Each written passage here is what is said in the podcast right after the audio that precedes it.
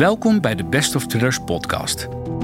In deze podcast interviewen we Nederlandse en buitenlandse thriller-auteurs.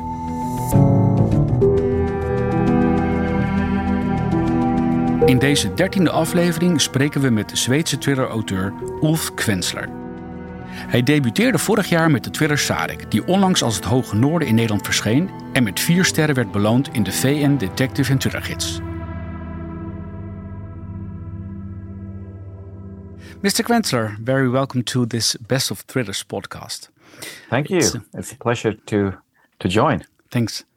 Um, it's very hard to talk about Sarek, which has been translated as Het Hoge Noorden without giving away uh, the plot or giving too much spoilers.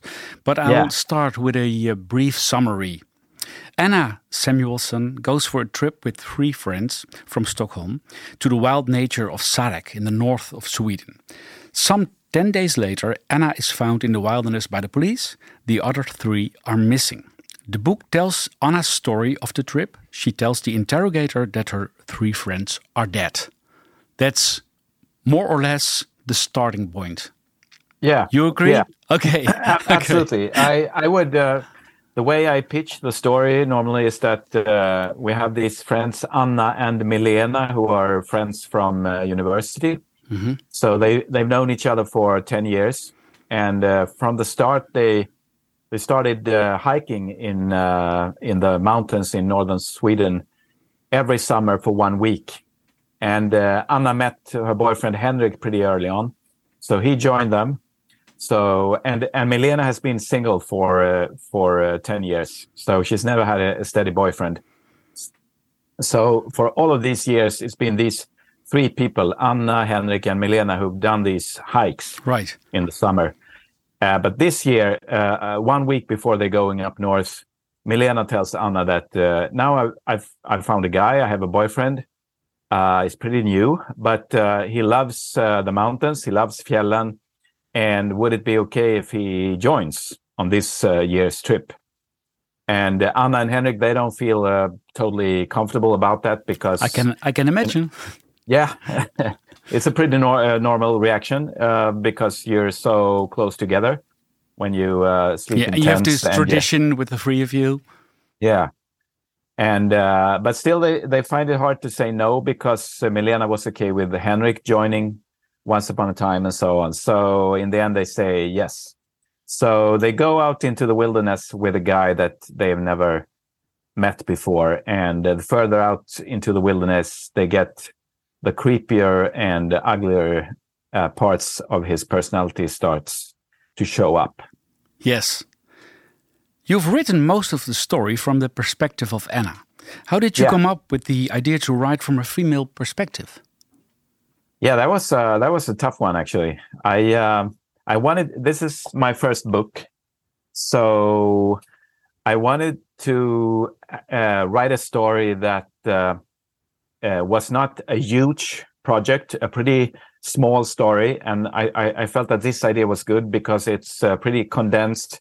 it's like a chamber drama, as we call it in Sweden. There are just four people.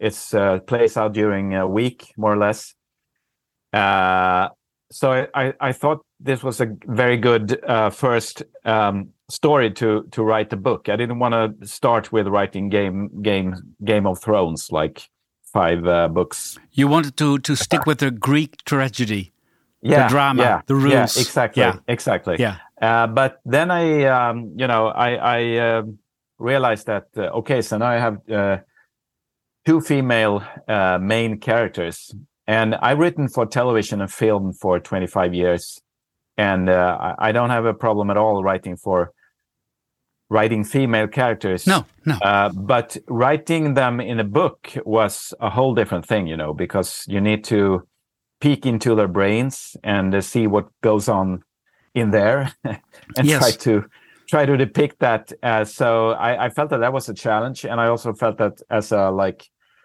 a guy uh, in my 50s, uh, I could step very wrong here, you know, trying to. It's a risk. Uh, yeah, it's a risk. Yeah. It's a risk. Yeah. But, but did you uh, did you take yeah. this risk on purpose, or was it your idea that it had to be a female perspective? Uh, I felt that it should be a female perspective. Mm-hmm. I mean, it's the classical thriller perspective, so to speak, is to uh, to view the story from a female perspective. So I felt that that that was uh, the right perspective for this particular story. Okay. Yes. Yeah. Yeah. Um, you let Anna think uh, one of the reasons she so much longs for nature is to leave behind the technology and digitality that more and more rule our lives. Yeah. Is this a feeling you share with her? Yes. Yes, it is. I I love uh, hiking uh, and uh, trekking, and I've done it every year for like the, the last 25 years. hmm And uh, a lot of uh, how she uh, feels when she walks in the mountains and how she relates to nature is, of course, the way I feel about it myself. hmm And uh, there's something humbling and very soothing, I think, with getting out into nature uh, and feeling that uh, you, you feel small and uh, in uh, you know in unimportant. And I think that is uh, that, that's uh, a pretty uh, nice feeling, in a way, because uh, you, you you feel that um you're in a place that has been more or less the same for thousands of years, Mhm. and it's gonna be the same for another thousand years when you're gone. It And feels light for you. Takes kind of takes the weight off your shoulders for a Mhm. week or so. Mhm. Or maybe even Uh, longer. Do you, do you succeed in keeping that feeling when you're back in um, in uh, normal life? Well, actually, uh, I, I did a, a research trip to Sarek when I was writing this book four years ago. Mhm. Uh, I, I hadn't been to Sarek before. I can tell you more about that. But when I came back, my my wife told me that I looked super relaxed and uh, you know energized and so on. Okay, no thriller Yeah. for you there. Uh, It was only thriller. relaxing. Actually, actually, when I when I came back from there, I didn't know if I had material for a thriller Mhm. or for some kind of uh, comedy book, Okay. like uh, Three Men in a Tent, maybe something like that. Because I went with uh, I went with two friends, Mhm. and uh, you know, it was yeah, there was a lot lot of stuff that uh, didn't go right. We uh, I had planned. Uh, I planned for us to go the same uh, route that they go in the book, Mhm. but uh, that was too optimistic. So we had to turn back uh, after uh, uh, two three days. We turned back and walked out, tail between our legs, and uh, yeah, we like I write in the in the in the final words of the book Mhm. that. Um, we, we went in as 50 year olds and came out as 70 year olds a few days later. But lighter in your mind. that was um, the impression of your uh, of your wife. Yeah, Um, yeah. So you, the, the, thing I love about about especially about Sarek, but also about other hiking, is that you have to be so much in the now because just moving from one place to another and uh, getting your food and setting up your tent and you know it's you have to be in the moment you have to be in the now uh, 100% of the time yes, and So- for me, that is very, that's a great thing to do because normally I just, I'm, I'm in the future all the time. What, what's am I going to do? What am I going to do tomorrow, next week, um, next year? Hmm So Planning. just being forced to be in the here and now is a very soothing experience for me, even Yes. though it can be really tough physically and so on. So that's a lot about focus and concentration, and it's also forced. So you can't um, maybe also have negative thoughts about the future or fears. You just No. have to be in the here and now. Yeah, exactly. Yeah, Okay. exactly. Okay. So you mentioned the trip to Sarek uh, with friends. Uh, by the way, does that comedy book also will be published or uh, will it be written? No, actually, my my agent tells me that uh, I have to stay in the same genre for the first like three or four books. Sounds like a good uh, decision. it- So- not- sounds like a good the advice. It's not on the horizon No. at the moment. Okay, okay. But how does this work? How did uh, this trip relate to your story? Did the story arise during the trip, or did you make the trip because you already had the story or some story in your mind? No, I had I had the story. I knew pretty much what was going to happen and how these four people would relate to each other. But I wanted, I wanted the details uh, to uh, to get right, you know, hmm because I think uh, you can feel that um, in a story if it's if if if all the the little details are right, it brings uh, uh, a credibility to the story. I mean, that's uh, a lot of the job that we do as fiction writers Mhm. is uh, trying to uh, suspend suspending with disbelief. You know, uh, getting the reader to uh, just relax and sit back and trust that uh, this really happened. Because I mean, I feel myself like that. That the worst thing that can happen when you read a book is that you start thinking, "No, this I don't, I don't buy this. This is not how I would react or whatever." Yes. Uh, if there's too much of that, it you get thrown out of the story. And I think doing research is the way to to uh, handle that. And in this case, this is about research of the flow of a river, the height of a mountain. Uh, How does a track? Yeah, uh, actually, where it's does also track lead you? about uh, how how um, How how is she life? exper- how she's how she experiences uh, the, the the emotions that she has when uh, when she uh, walks, and uh, you know the the sharp contrast with the emotional highs, and then you have the emotional lows. I experienced that very much on our trip too. Mhm. That some some moments was just uh, some kind of euphoria that came from I don't know where. It just it just came Yes. and other other moments i was so tired and so fed up with myself that you know i just wanted to cry yes. and uh, and they have these uh these swings mood swings they they have in during their trip too and i know other people who've been to Sarek who also tell me that Yes. they, they are, there have been days or moments when they have broke down crying too uh but also felt this uh, euphoria Yes. And in in in a very small time frame, right? yeah Yeah. exactly Be- uh, some some at some point you let Anna think about Sarek. All emotions are always on the surface. yeah So exactly probably thinking of it, could there be a connection with this fact and the fact that you have to be uh, aware of the here and now? So you concentrate, you are focused in the here and now. Yes, I think so. Would there be a relation with this um, this mood swings? Yeah, I think that's uh, that's absolutely uh, true. Yeah, Yeah, it would be interesting to to uh, to do some uh, psychological investigation or something about the relation between this state of the uh, of the mind and the state of the body. Yeah, Uh, absolutely. That's probably not for now, but probably more for exploration for your next book or some Yeah. uh, psychologists. yeah, absolutely. Um, connected with this uh, living in the here and now, uh, you also uh, mentioned that one gets more conscious about every step you take uh, once one is walking in nature for a long time, which can lead to overconsciousness about the environment, about your body, about your mind, and Yeah. Even get you um, to fall or to be very afraid to fall or even to jump into the depth or be afraid you would jump. You you compare this uh, situation with the fear of jumping before a train once a train uh, arrives at the station right? Yeah, okay. exactly.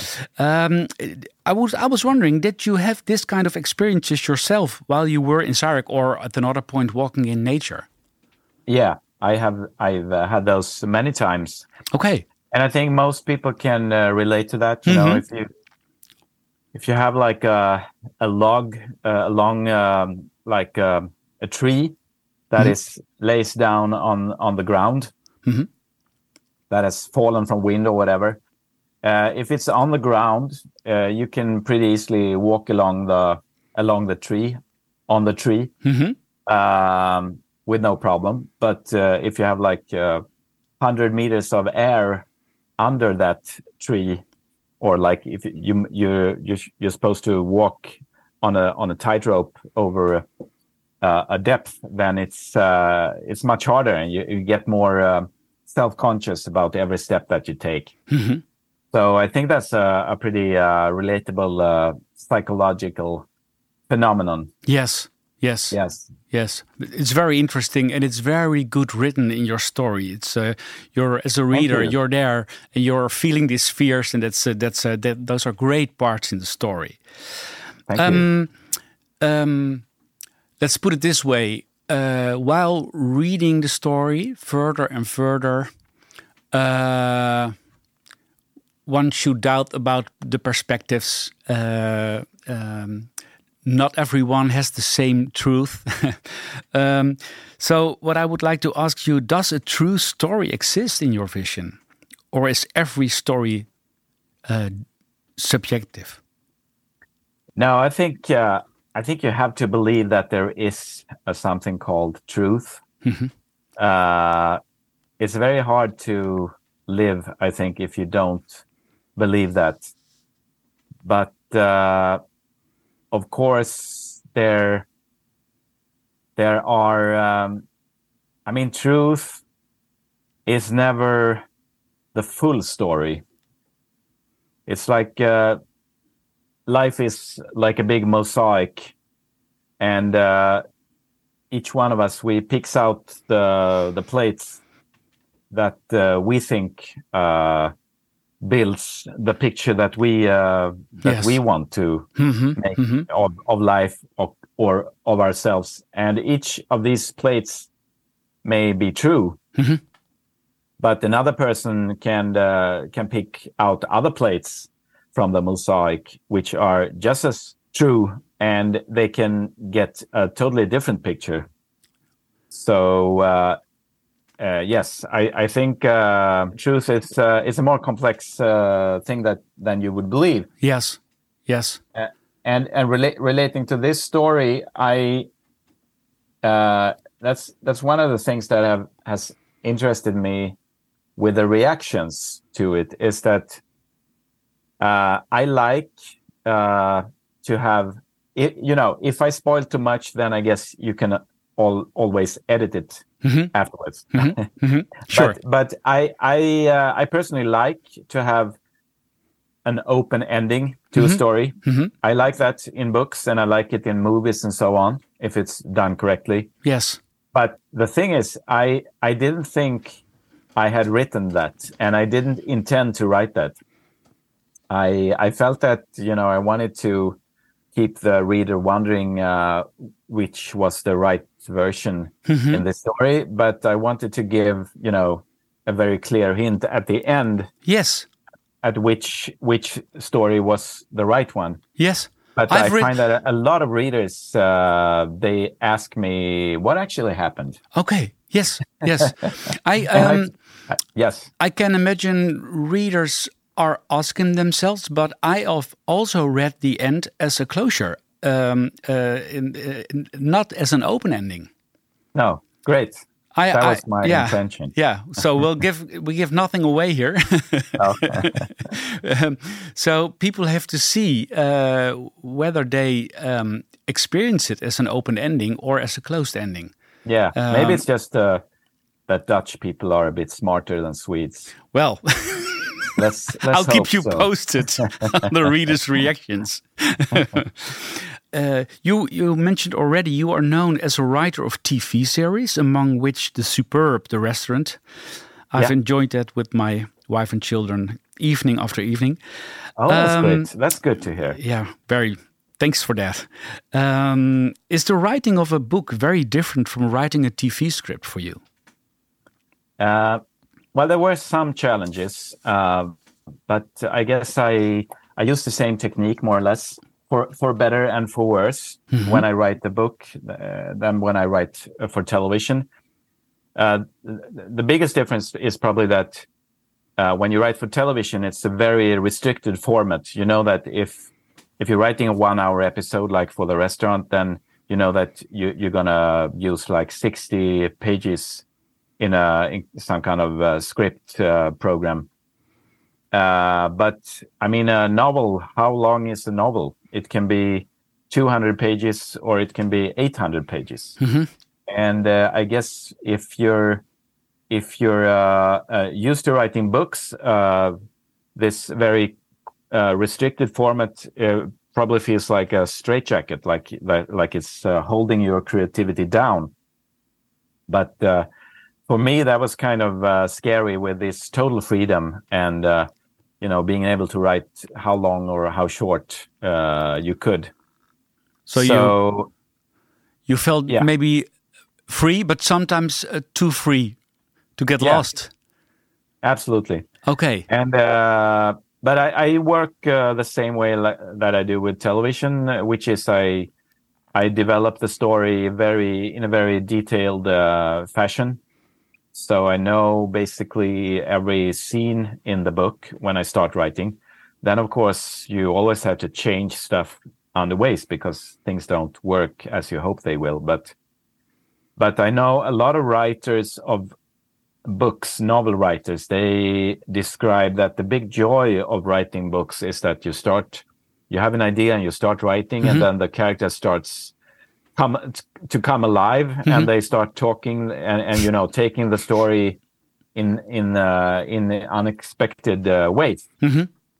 But that, yeah, that that's not the way I do it, and I, I suppose uh, those novel writers would find it find it really boring to write books the way I do, but um, that's what I'm used to, and um, I think it also brings uh, forward movement to uh-huh. the story. Yeah, and uh, I think actually, uh, if I'm should if I'm generalizing a little bit, I think a lot of books are too long.